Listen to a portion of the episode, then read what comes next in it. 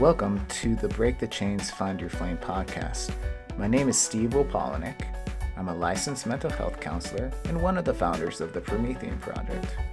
Our guests are people who have broke the chains of their limitations and found the strength of their potential. We offer their stories as inspiration and as guidance to help others navigate their quest to find their flame.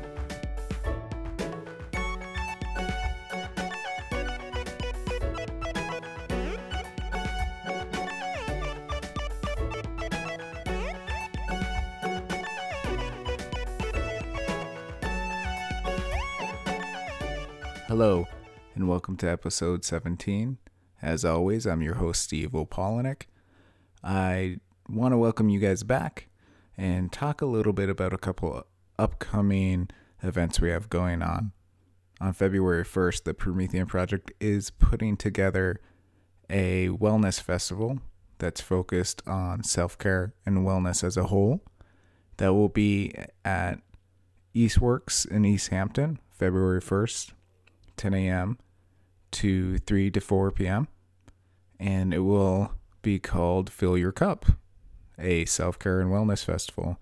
At the festival, we will be honoring my friend Jeremy McIntosh, who did pass away a, couple weeks ago. Um, we're honoring him with a youth and adolescent art competition. So, youth and adolescent art projects are going to be on display and are going to be available for purchase through silent auctioning. All funds goes back to our youth development programs. And we will also be having uh, silent raffles, a 50-50 raffle and craft and wellness vendors. And then we are going to have some professionals come in and talk about self-care and wellness and give you guys a little bit of information and tips on how to practice good self care and how to take care of yourself so you can take care of others. Our guest today is Andrew Morse.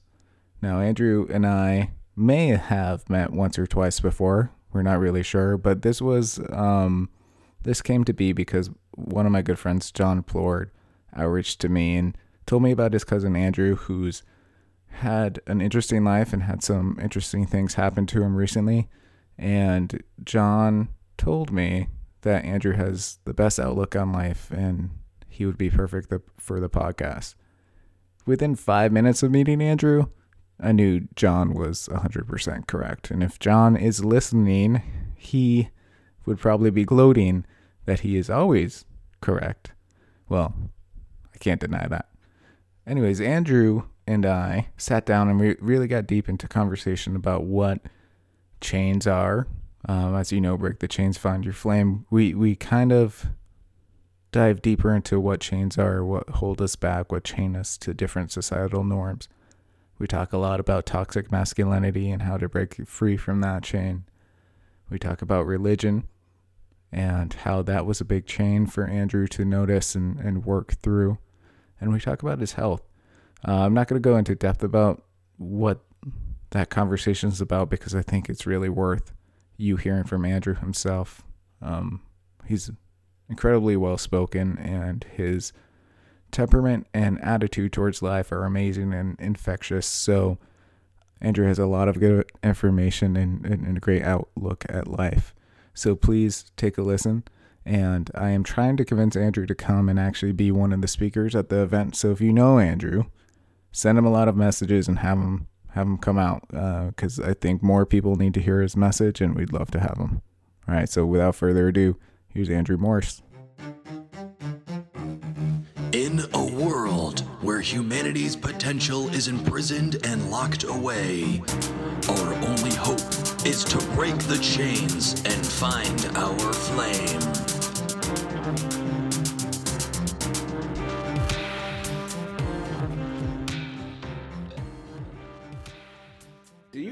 My sister? Because they, her and John dated for a little bit. Yeah, I think this I... won't be in the podcast though.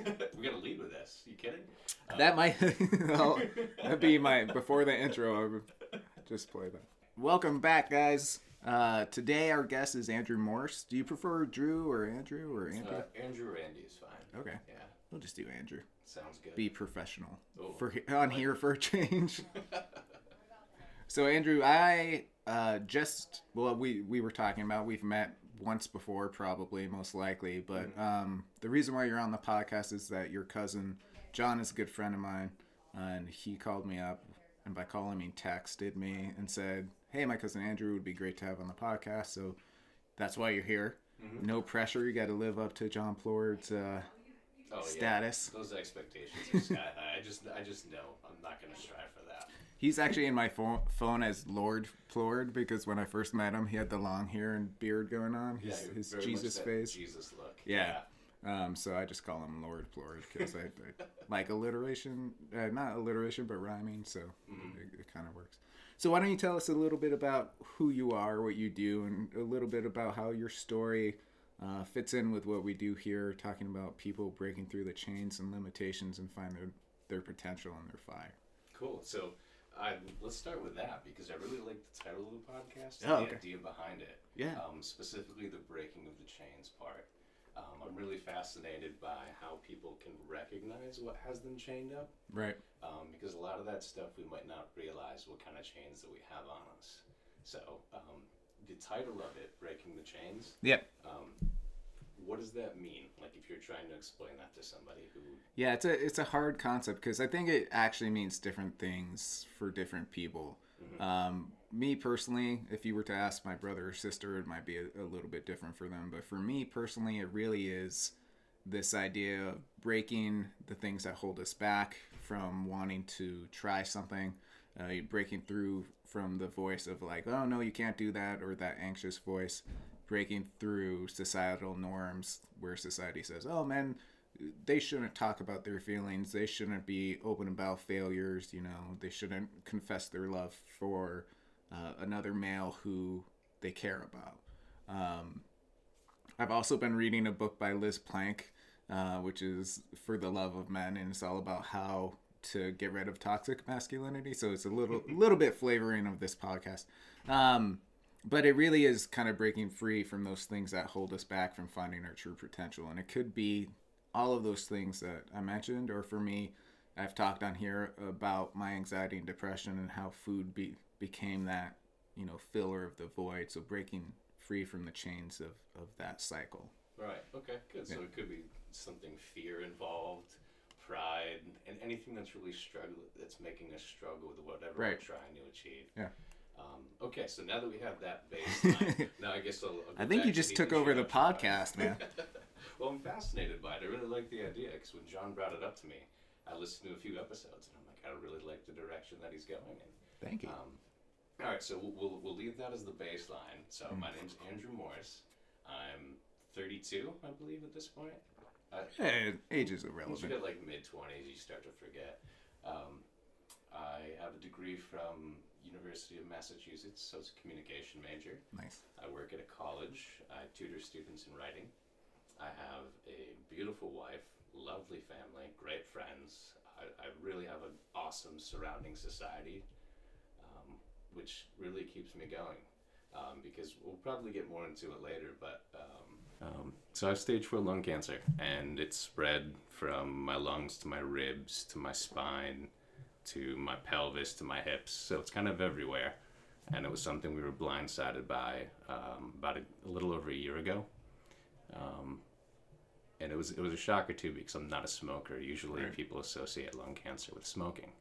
And so a lot of my doctors thought when we were pursuing this cough that I had that it was something with allergies, maybe some type of infection or something, bacterial. Um, then we just got blindsided by the diagnosis. So for the past uh, about year and four months, it's been very much adapting my lifestyle to kind of figure out like, okay, how do I change my life so I can live with this as long Right. as I can, um, and then continue to move forward. That's a you, you know that's a shitload of stuff just Oh, throw yeah. out there. You know, like hey, we think we're exploring this cough. It could be you know some kind of seasonal allergy or some polyps in your nose or something like that, and then it just kind of blindsided you guys. Right. So how how did you guys? This is a rough question to ask, so Bring you it know, please please take it uh, however you want to. But how did you begin processing? Like once you got that news, I, I imagine it was just like a bomb went off and trying to figure out what to do with it, but how did you start processing? Okay, what does this look like? What does this mean? Or even like, like you said, how do you how do you uh, manifest more with that moving forward? and Yeah. with it? That that I think it was more of a bomb for my wife. Okay. Um, I had it's, it's actually been a, a rough couple of years. Um, my father was um, fighting cancer when my wife and I got engaged in September of 2017, Okay. and we had we'd scheduled a relatively quick wedding. We had scheduled it for March, so about six months later, and um, his health started to drop in October. And my wife's awesome, so she was like, "Hey, you know, can we get married right now?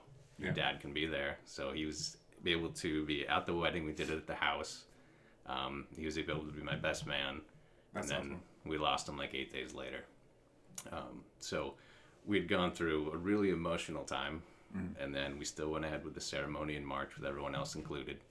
And then right after the ceremony was when I started pursuing the cough. We were just thinking again, probably allergies. But so I, I've seen the extremes of like Both what, sides, yeah. yeah, what random health could happen that you're not expecting. Uh, my dad was in his early 50s when he was diagnosed, and no one saw that coming. Um, so by the time that I was receiving the diagnosis, I was I was very prepared for the worst. I'd, I'd already kind of seen the worst, Yeah. um, which is not something that I hope anyone has to go through. But having that experience and then trying to learn from it to apply it to your own life, Right.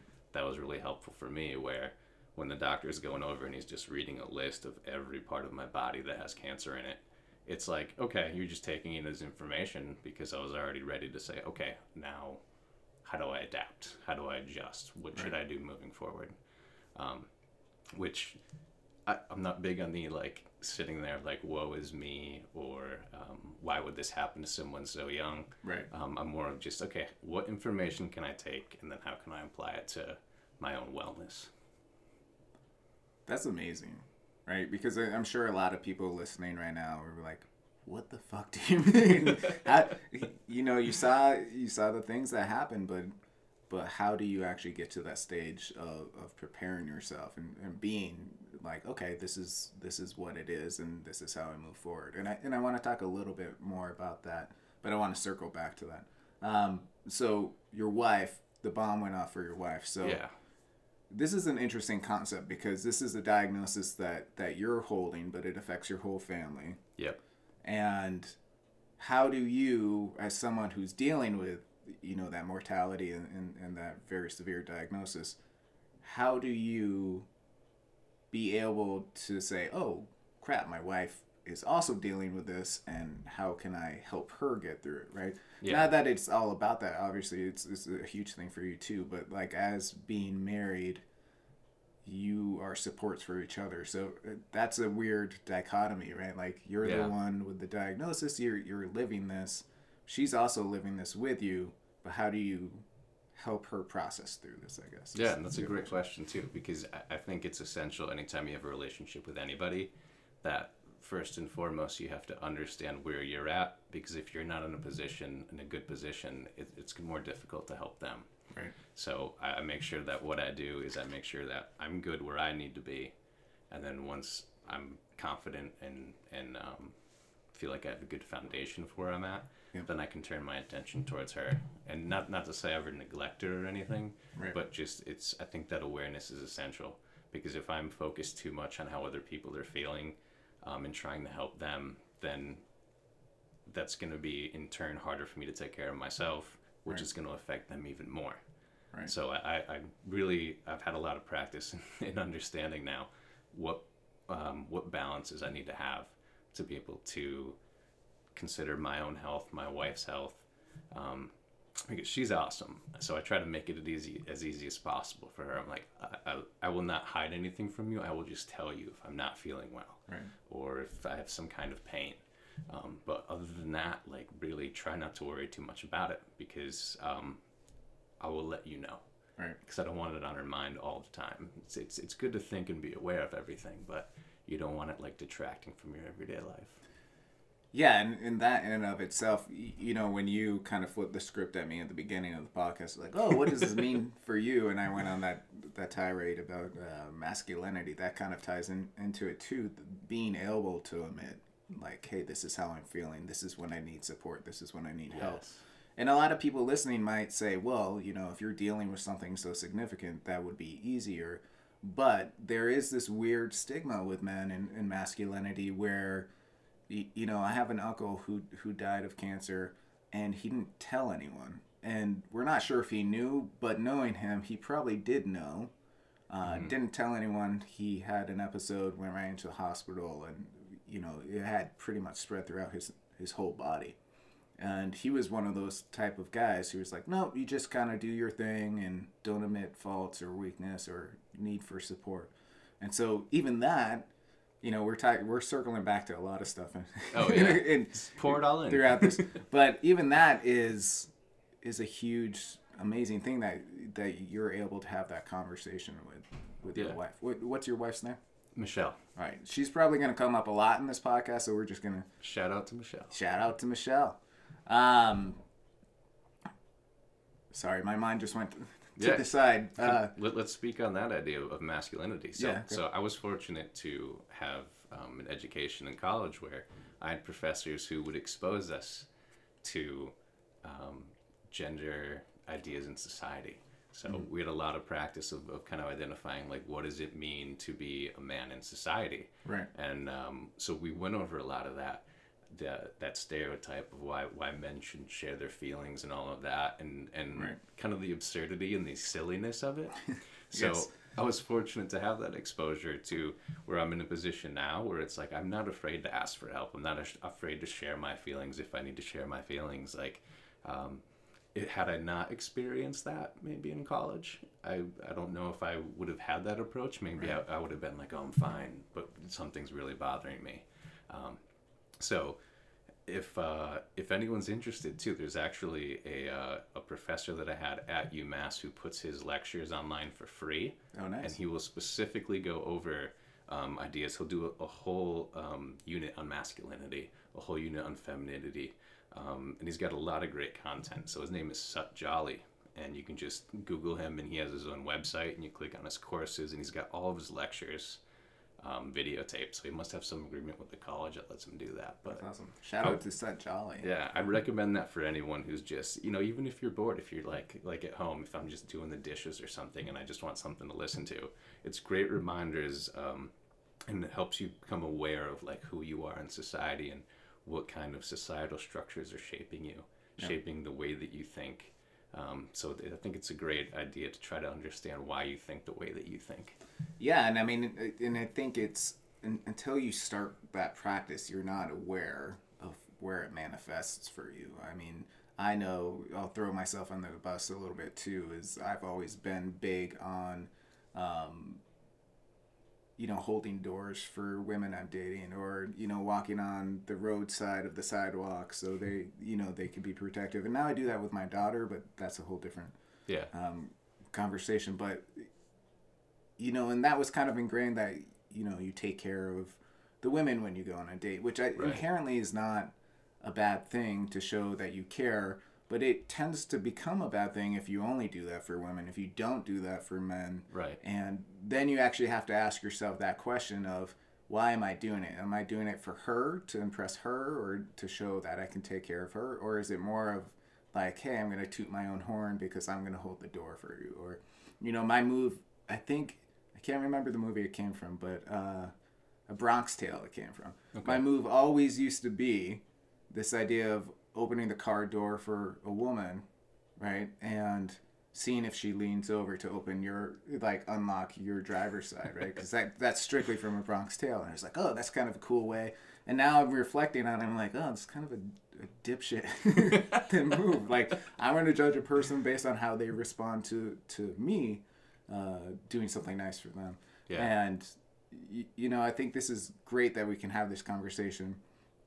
I made a, a bunch of other conversations we're gonna have, but I think this masculinity thing, what you're saying, is really true. Because until you start doing the work, you you're blind to it, and then you just get defensive when people bring those kind of concepts up. Because you're like, oh no, Um, I had a supervisor, Amani. Shout out to Amani. A lot of shout outs in this one. Yeah. Um, we I had just gotten married, and we were talking about having a kid. She's like, "Oh, do you want a boy or a girl?" And I was like, "I'm not sure. You know, I, I really don't care either way. But it'd be nice to have a boy to carry on the, the family name because it's really me, my brother, and my cousin Chris uh, who would carry on the Apollonic name." Um, and she just kind of looked at me and was like, "That is so stupid." and I was like, "What do you mean?" Like I, I like my family. I want the Apollonic name to be there. She's like, Yeah. it's it's still there regardless if you have a daughter or a son or whatever. And I, I've been meaning to text her. I'll probably text her after this just to that kind of kick started. You know, I always considered myself caring and and open and, and like really supportive to women and, and men and you know talking about this stuff. It's kind of what I do. But even that was like, oh, I didn't even think about how that comes across Right. Uh, and that really created so, some of my own reflection back into that stuff. Yeah, and a lot of that stuff that we're talking about, like being blind to or not aware of, it's so ingrained in society that it becomes imprinted on us without us even recognizing it. So unless you're kind of actively pursuing thought about it and um, information about it, you might not ever think about it. So th- that's why it's like when you have the opportunity to kind of self-reflect on who you are and what makes you you. Um, I don't know. It's just everyone's better off for it. Yeah, I mean, my dad, I think, kind of sowed those seeds with us when we were younger. He was a colonel in the Air Force. He grew up on a farm, like really strong guy, really family oriented, awesome guy. Uh, I can't speak highly, more highly about him uh, if I tried. But his his thing used to always be, I don't. I don't care what people think about me. This is who I am. So he'd wear, you know, he was a lieutenant colonel or a major, and he'd wear like a Donald Duck shirt to an air show or something as he went around and wear bright neon orange or pink shorts or you know and that kind of i had a really hard time with that when i was younger uh, not with him but with my own expression of that but that kind of sowed the seeds. And he'd always say you know real men wear pink who cares if you're wearing a color that's supposed to be for a girl? I'm doing air quotes. Um, if you like how it looks if you enjoy it don't be afraid to do it Yeah. and I think that's really helped me kind of on my progression with some of this stuff. Yeah. How did so you had that in college, but were there any seeds kind of sowed before that about some introspection on that? Oh, I'm, I'm sure. Just anything you're exposed to in life, that you have the opportunity to learn from. Yeah. Um, that I would say college was just probably the one that stood out the most because it's actually someone actively encouraging you to engage in those kind of ways of thinking, Right. um, which is different. You don't really get that just walking down the street. No, yeah. Um, so that that's always that's always something to keep in mind too. And then we can even tie that idea into the um, into the, the chains. So Yeah. if we're trying to break chains, um, are we aware of what chains that we have? So we kind of discussed the gender ones already. Right. Um, but I think it's also important to realize that we live in a society where wherever you go, there's an assault on your senses because people are trying, people, companies, whatever, are trying to sell you on ideas that will chain you. Right. Um, for example, like, uh, do you remember like Folgers Coffee? Yeah. Do you, do you know the, their their slogan or their phrase? Do you remember that commercial? Oh, God. I don't. the, best be- the best, Best part, part of waking up is Folgers in your cup, right? Right. So you're able to recall that. Yeah. So and, and it's just like a cute little slogan. It rhymes. It's just okay, and it's coffee, no big deal. Right. But if you really start to kind of like analyze what it's doing and what it's saying, uh, you start to see okay, the best part of waking up, the best part of waking up is Folgers in your cup. So Right. that what that's telling you is in the morning. Your morning, if you want it to be awesome, everyone wants to start off with a great morning Right. you need to start off with Folgers, Folgers coffee, and that's not. There's nothing significant about that. But w- what they're trying to do is hook you into that dependence on Folgers coffee, where you're, you're thinking, okay, every morning I'll start with my coffee. I'm gonna have a great day. Yeah. That's kind of a. It's a relatively tame example, but it, it's an example of, of of company trying to get a chain on you to hook Right. you. Yeah. Um, so that's a tame one, but then there's also examples that are more extreme. Um, in the 1920s, it was kind of taboo for women to be smoking. It was mostly a men's thing. It was considered like a habit, like a dirty habit.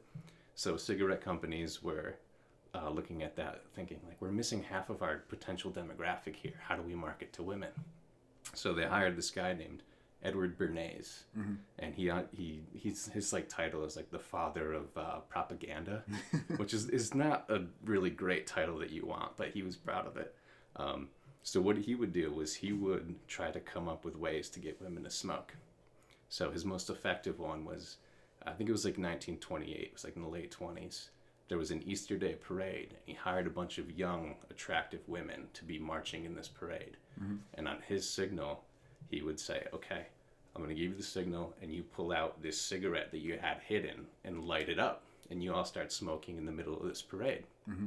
And the idea behind it was, these were that they called them, and I'm doing air quotes now, torches of freedom because this is in the 20s so Yeah. we're, we're right off of um, women voting Right. um, women equality so it's like heavy in the culture and heavy in society so here he is taking this thing that we now know just absolutely kills people and he's convincing people that it's not a symbol of death it's a symbol of freedom and expression so what he did was when he had them all do it, he was kind of like nudging uh, the uh, the papers on the side and, and the press and the media and saying, "Hey, so I heard something's going down with these women. Like these they're these they're these activist women and they're gonna do something." So then the newspapers just bought into it too because Right. they're like, "Oh, great story." So then I think you can look it up too. There's like um, headlines from newspapers at the time that says "Torches of Freedom," and they're talking about how all these young women were claiming smoking as like a, a women's right, a, a, a freedom, and so look at how many people in society that he just chained to that idea and were influenced by that idea, Right. and it was just him trying to sell the idea that the cigarette companies wanted. Yeah. So there's Folgers, which is not so dangerous, but then, but then this idea too Right. and um, that's an that's the, the extreme example but like whatever you're exposed to has the, the potential to be chaining you so if you're aware of how you're responding to something um, i think that would be essential for trying to identify what your chains are Yeah. before you start to break them I think being present and being aware are the the beginning steps. You know, as a therapist, when when people come in, that's what what a lot of what we do is is trying to figure out what your patterns are and what's holding you back. And the number one thing I always start with is, is mindfulness and, and present being present and being aware of what they are before we can do any changes to it. And some people are, are really into it and they do that work and some people are like, no, fix it. Um, right and that's you know there's a we could even go into like technology and how it's changed all all the chains and how it helps keep the chains going or how it strengthens it or and then you can get into the fake news and all this craziness. Um, we could do a whole podcast on Right. just talking about this stuff. Because there's all that outside stuff um, but I, I would suggest if anyone's listening it's like okay well how do i how do i identify my chains? How do i Right. recognize them? I would start with i think the simplest way is look what is giving you an emotional reaction to something. Because if, if something is, is, is driving some kind of reaction out of you um, that's significant you might start to analyze that Right. um, because that's something that whether or not you, you think it is it's important to you yeah um, and then you can kind of work instead of working outside in because there's so many of those outside things that you just kind of listed off there start with you and then work out Yeah, and I think most people try to be proactive in that. What you're saying is like, okay, let me identify that and let me stop it right away. But I do think the way to retrain the brain is noticing when it happens and pairing that with like, okay, this is one of those things that is chaining me. So the next time something similar comes up, I'm going to try to build that reaction where I, I change my reaction to it or I change my decision to it. Yeah. And then through the pairing you're learning a new habit right? And so a lot of times again like i was saying a lot of times people come in they're like help me eat better or help me stop smoking or help mm-hmm. me stop having caffeine or change these decisions these poor decisions these impulsive decisions. And there's a lot that goes into it but the first step is like you got to recognize when it's happening happening. Right. Recognize that pattern. Have that thought after oh, okay i don't like this or I, this is what's holding me back. And then keep doing that until it becomes a forethought instead of an afterthought. Yeah. And that's hard to do. It is. It's it is really, hard. tough because sometimes you might not even recognize it too. Yeah um, that like probably the most significant chain I had to break in my life too was was religion. So uh, grow, growing up, so I was born into a community of people where Catholicism was like their life. So when I'm when I'm a child, I have no consent over any of this. Where it's Right. I'm baptized, I'm brought to church every Sunday, and this is all stuff that's the the people who love me, who care for me, who show me the way of the world. They're all doing this too. So you just go along with it. There's no resistance against it. You're a child. You're kind of incapable of critical thought at times. Right. Most of the time. Until you're 25. Yeah, um, and actually that's right around when I started to develop it. But um, so, so you, you have this you have this idea of okay, um, this is how you're supposed to live life, this Catholic lifestyle, these rules, um, and then you start to get a little bit older. So like uh, when I was like eight years old, you start to think more about this idea of hell, where it's like.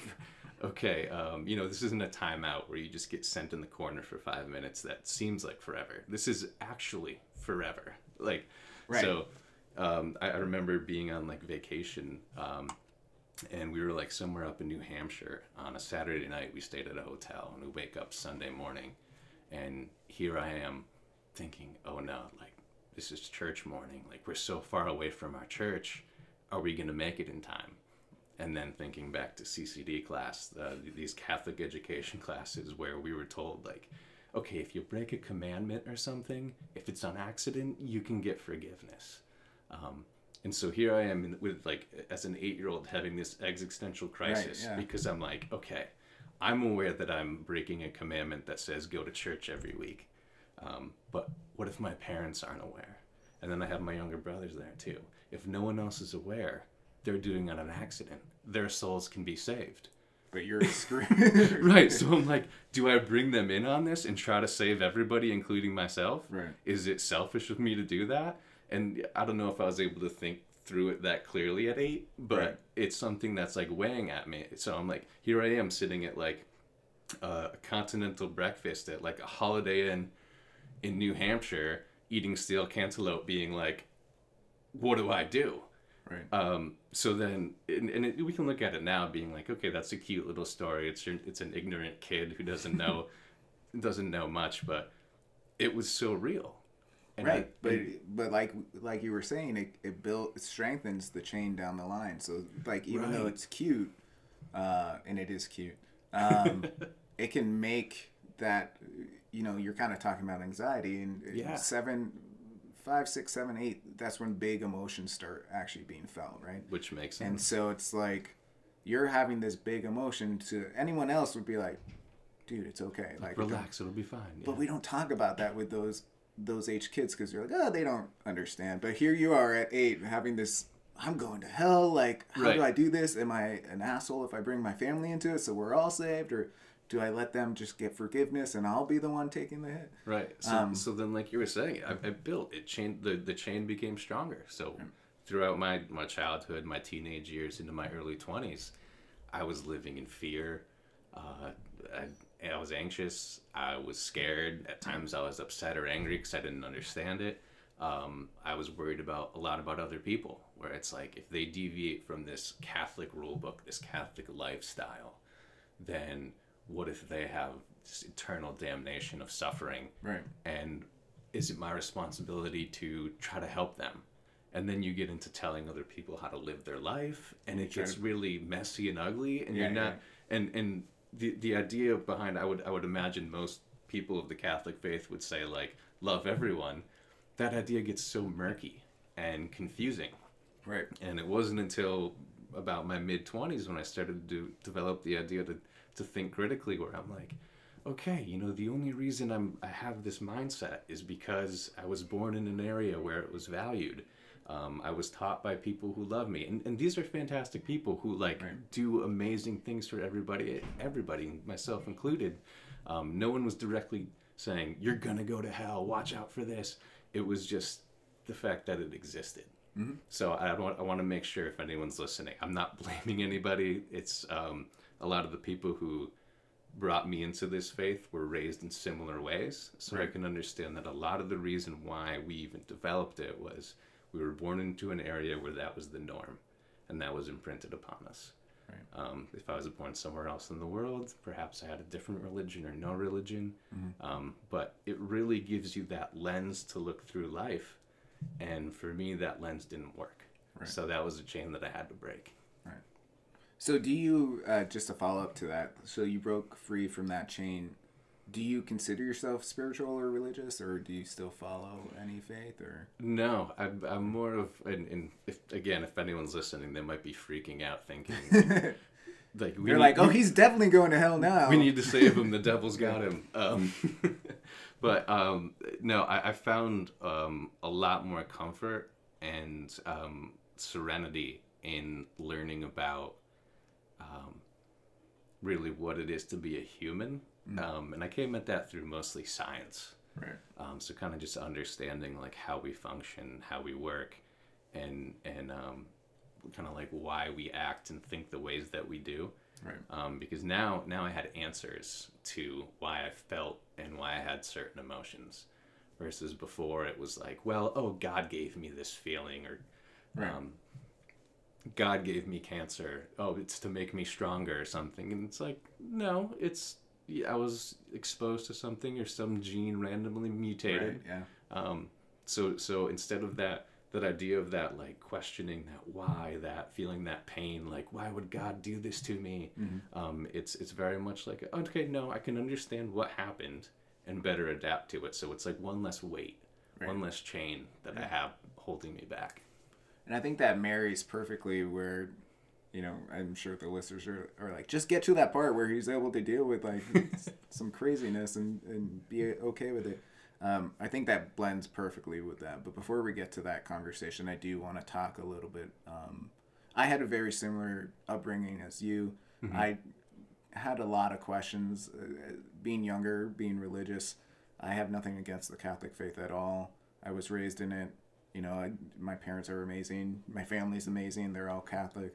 Um, and I respect that and, and their ability to find that there. I, too, was like, okay, well, there are some things that don't match up for me. Right. Like seeing, you know, love everyone, but there's a lot of talk of sinners and, and, and, you know, finality of that and, and, uh, you know, how you have to pro, prophes, is it prophetize?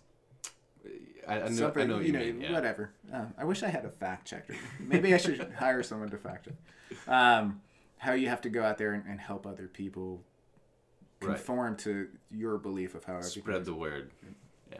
And I think that can be really strong because you it can develop a sense of community, and you know if, if people, uh, if that att- is attractive to people, that's completely fine. Mm-hmm. But for me, I was having a really hard time dealing with that, and so I, you know, my brother, he does martial arts. He lived in China for a while, very into the philosophical kind of aspect of religion and spirituality. Uh, so I think I was in eighth grade when we moved to Belchertown, and and I started.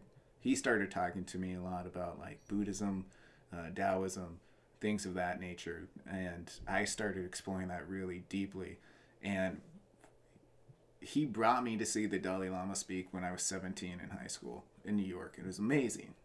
And so I kind of consider myself Buddhist in philosophy, right? Like I, I wouldn't call myself a Buddhist in the sense of a religious aspect, but my philosophy in life is very, uh, very similar to Buddhist um, philosophy and even psychology. How I practice therapy is very much based on some of the tenets of that. And the interesting juxtaposition that I found was that, and you kind of hinted at it too, was there was a real feeling of. Have you seen The Good Place on TV? Oh no, is that the one with Kristen Bell? Yeah, yeah, yeah. Yeah, I've seen previews. All never so it's really good. Uh, it's by Mike uh, Mike Schur. If you like The Office or Parks and Rec or Brooklyn Oh, Nine Nine, okay. he he did all those.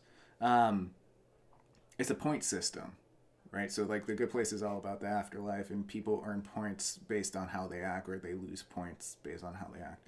And that's the feeling I was getting. It's like okay, we're my mom and dad are gonna kill me.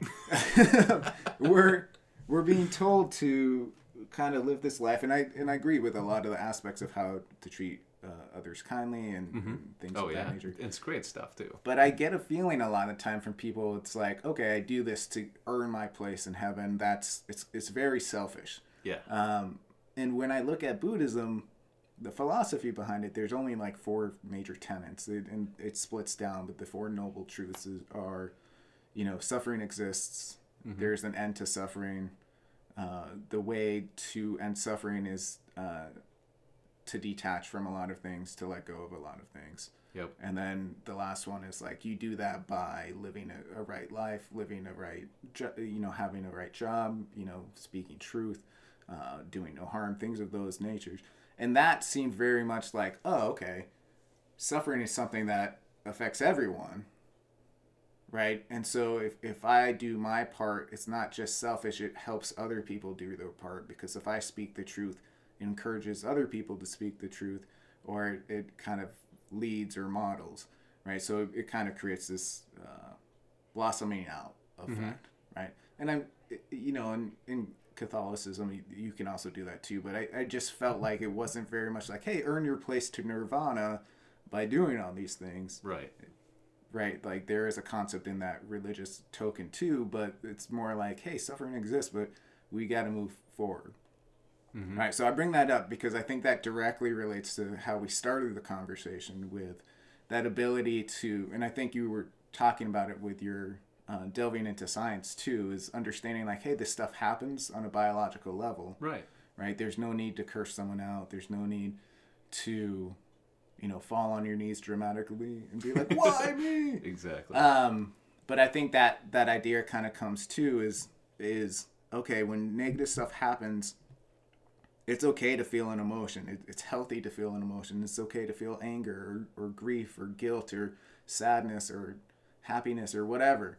Um, and we honor those emotions, which is a big tenet of mine. A lot of people who listen understand that. Um, but then how do you move forward, right? And Right. I think that's the biggest crux for a lot of people is like you can get stuck in this victim mentality of why me and woe is me.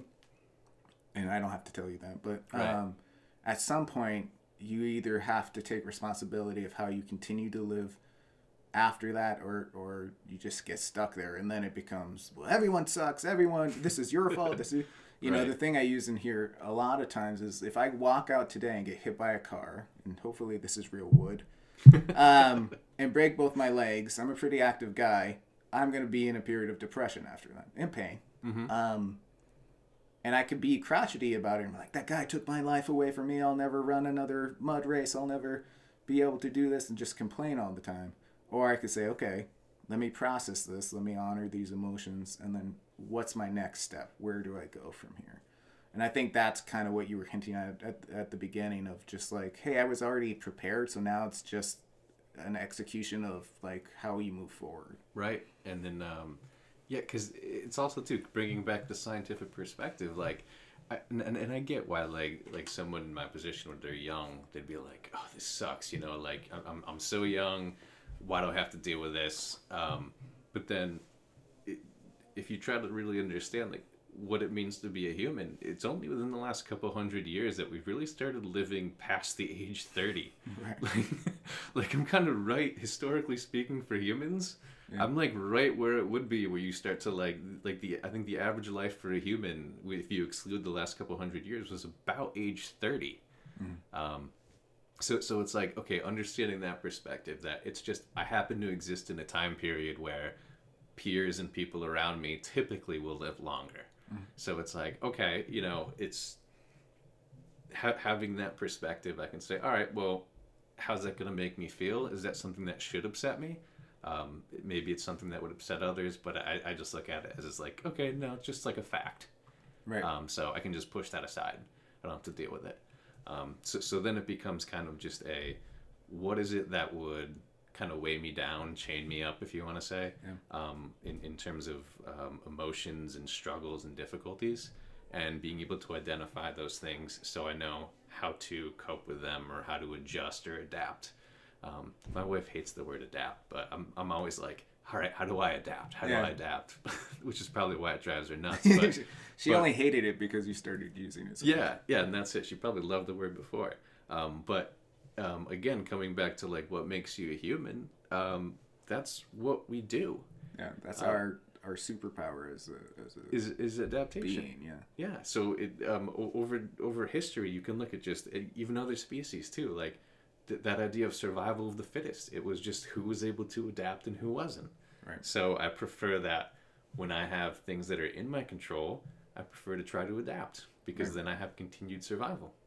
And then I have fantastic friends, family, um, community that support me. Um, I've, had some some friends who put together fundraisers for me, It's awesome. so I can help take care of medical bills. So I have like like that's just extra bonus too, because it's like you never expect. I mean, you know, you're surrounded by wonderful people, but when they like when they just bring bring basically life to you. Yep. So so it's like anytime if I started to get like down about anything, I can just understand. Well, there's all these people who are like literally investing in my life, um, and that's just that's a powerful feeling because we're so driven by our connection to others Yeah. that knowing that um, there's other people who value my existence, I'm able to kind of double down on that and avoid the negative emotions.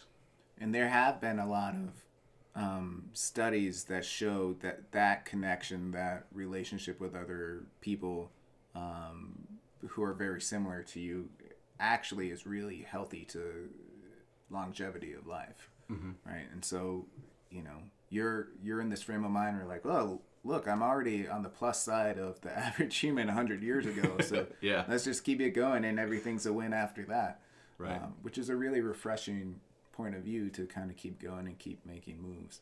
Um, I will, you did touch upon it too. Is I want people to understand that it's not that it's all happiness, right, all the time. No. You, there are dips and valleys of, of, of this, as you mentioned, but the way you kind of move yourself forward is like, look, these people are here for me. They're investing in my life, and I'm gonna give them a good return investment. Right. Um, I think that's a really important thing to kind of put in there because I know that some people may be listening like, damn man, how is this guy so happy all the yeah, time? yeah, and, and that's one thing I always try to be careful of too, because because I understand. Uh, also, I'm in a position right now where the, where the medication that I take that keep that's keeping me alive right now. Um, when I was diagnosed, the doctor said, "All right, you have one to two years to live." So that was a year and four months ago. Um, so I've, since then, I've been taking a medication that's keeping me alive, and there's these like long list of side effects. And I've been fortunate where I only have like a few of them that I have to deal with. Um, so in, in terms of what I've had to deal with so far, I haven't had to deal with like the crippling, debilitating stuff that some people do. Um, so I don't want to make it sound like, oh hey, you know, cancer's a breeze or anything. Right, right. But but like I'm also very aware that it's like okay, there will become a time where things get a lot more difficult for me. So um, uh, it- it's more of kind of just understanding okay what am i facing now? How do i prepare myself for when things get more difficult? And having people in my life that i've seen have cancer and go through it i kind of know what to expect where some pitfalls might be. Um, and then it's a matter of okay you know now that i have the roadmap i know where i can walk what to avoid um, just keep that mindset. And then it's just a matter of living Yeah. other than that because it's like um, like my oncologist says like we're just all quality of life at this point like Right. I, I, I literally had to sign paperwork that's saying that like we're not here to cure you we're just here to try to manage your symptoms so you can maintain quality of life Damn man, you're refreshing to talk to. it's awesome. I mean, I we could go on forever. Um, I want to have you back in the future and, Yeah. kind of touch base because I, I think there's a lot more to talk about. Yeah Um, i think we could go online. and I'm sure some of the friends are like, but you didn't. Some of the listeners are like, you didn't circle back to this. We'll do it in another podcast. Relax. Um, so two questions I always end the podcast with. You said you've listened to a couple, so you Mm-hmm. yes know what's coming. oh i'm prepared Uh, what is, like, if you had to choose, what would your superpower be? And then Mm-hmm. the flip side of that is, uh, what do you think your superpower is? So I don't I don't know how many times over the past like month I've been preparing for this question and I've changed my answer, but I came up with a new one yesterday that I think I feel pretty confident about. Nice, I like it. And the reason that I keep changing is because we'll, we'll go to that Spider-Man quote from I think it's Uncle Ben. Mm-hmm. With great power comes great responsibility. Right. So that so there's that in my mind where I'm like, okay, that's true because if you have a superpower, it's just you you have to worry about becoming corrupt, using it for Sure. Yeah. w- for whatever you know. Then I become a supervillain. I don't want to be a supervillain. Right. Maybe I do, but I, I don't think I do. Um, so so my idea is, but okay, what can I have as a power that's not too powerful to the point where I start to lose it, but I can still help other people. So I think what I've settled on is the ability to educate people and allow them to see history. That's awesome. Does that make sense? No, it makes it makes a lot of sense because it's a pretty cool superpower. Yeah. I mean, we could get into like to see history. Do you actually travel back into history to witness it, or is it just a viewing? I, I, I guess a viewing would be better because then we then we don't risk the butterfly effect or the alteration.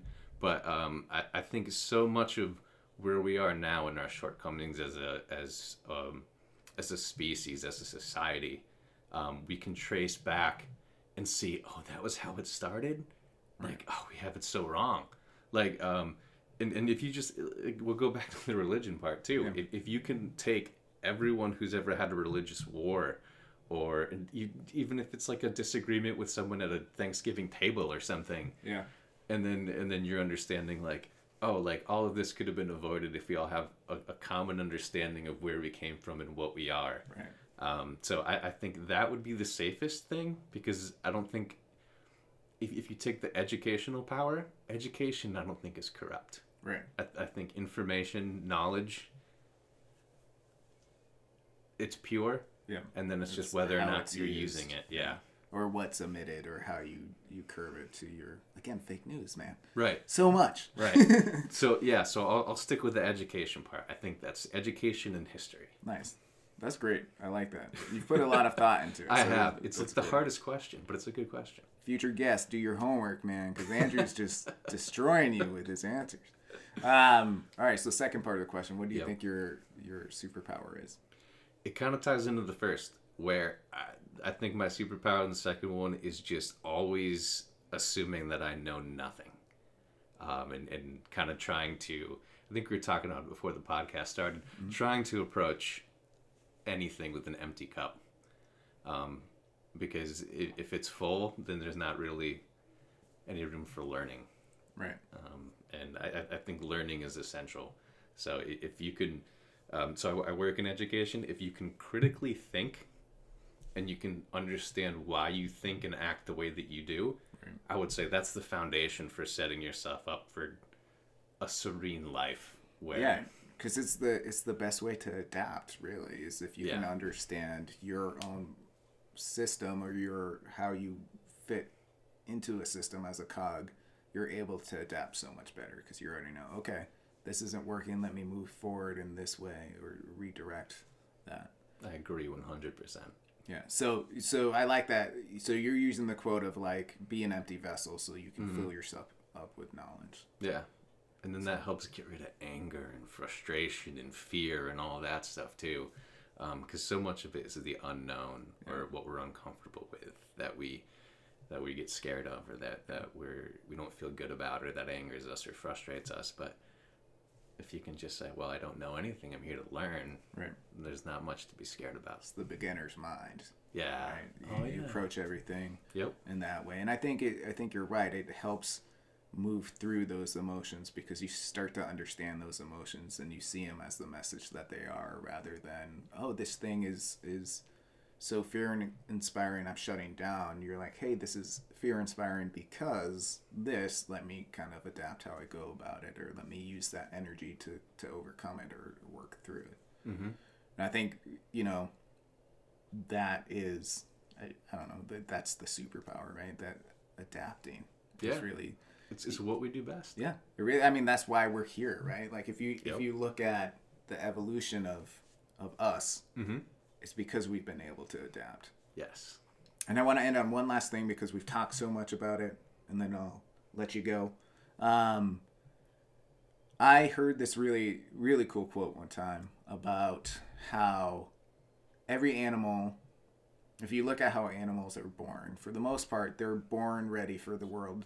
You know, like a horse can get up and walk right after. They're they're born in these certain ways. They have the skills that they need to survive, um, because the body and, and life is just adapted to change really and so along the line they learned somehow hey you know we're, we're being born we need to be able to move in case something happens And I, I think when you look at that, uh, you know, as a young kid, I'm like, oh, why do tigers have claws and teeth like that? Why don't we have something to protect us like that?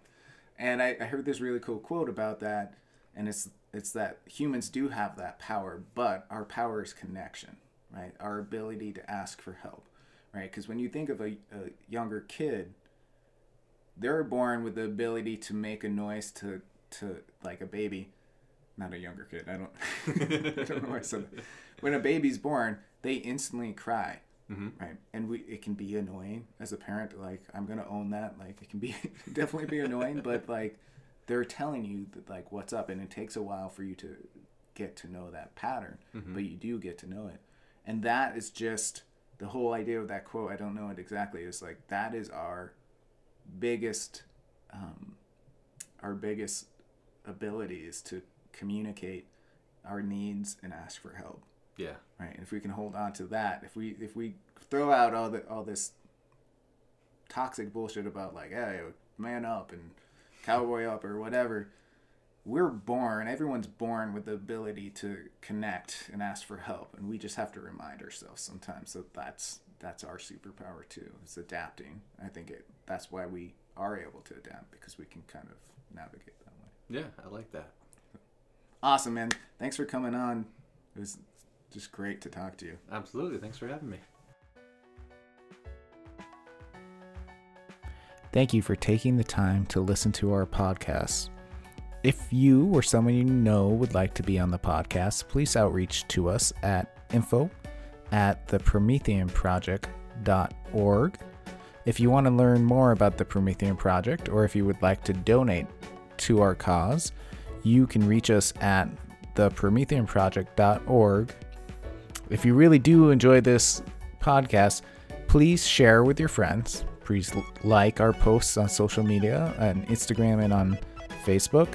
And please leave us a review on Apple Podcasts or any podcast app that you like to listen to. Again, thank you for taking a listen. And remember that the most important step is always the next one.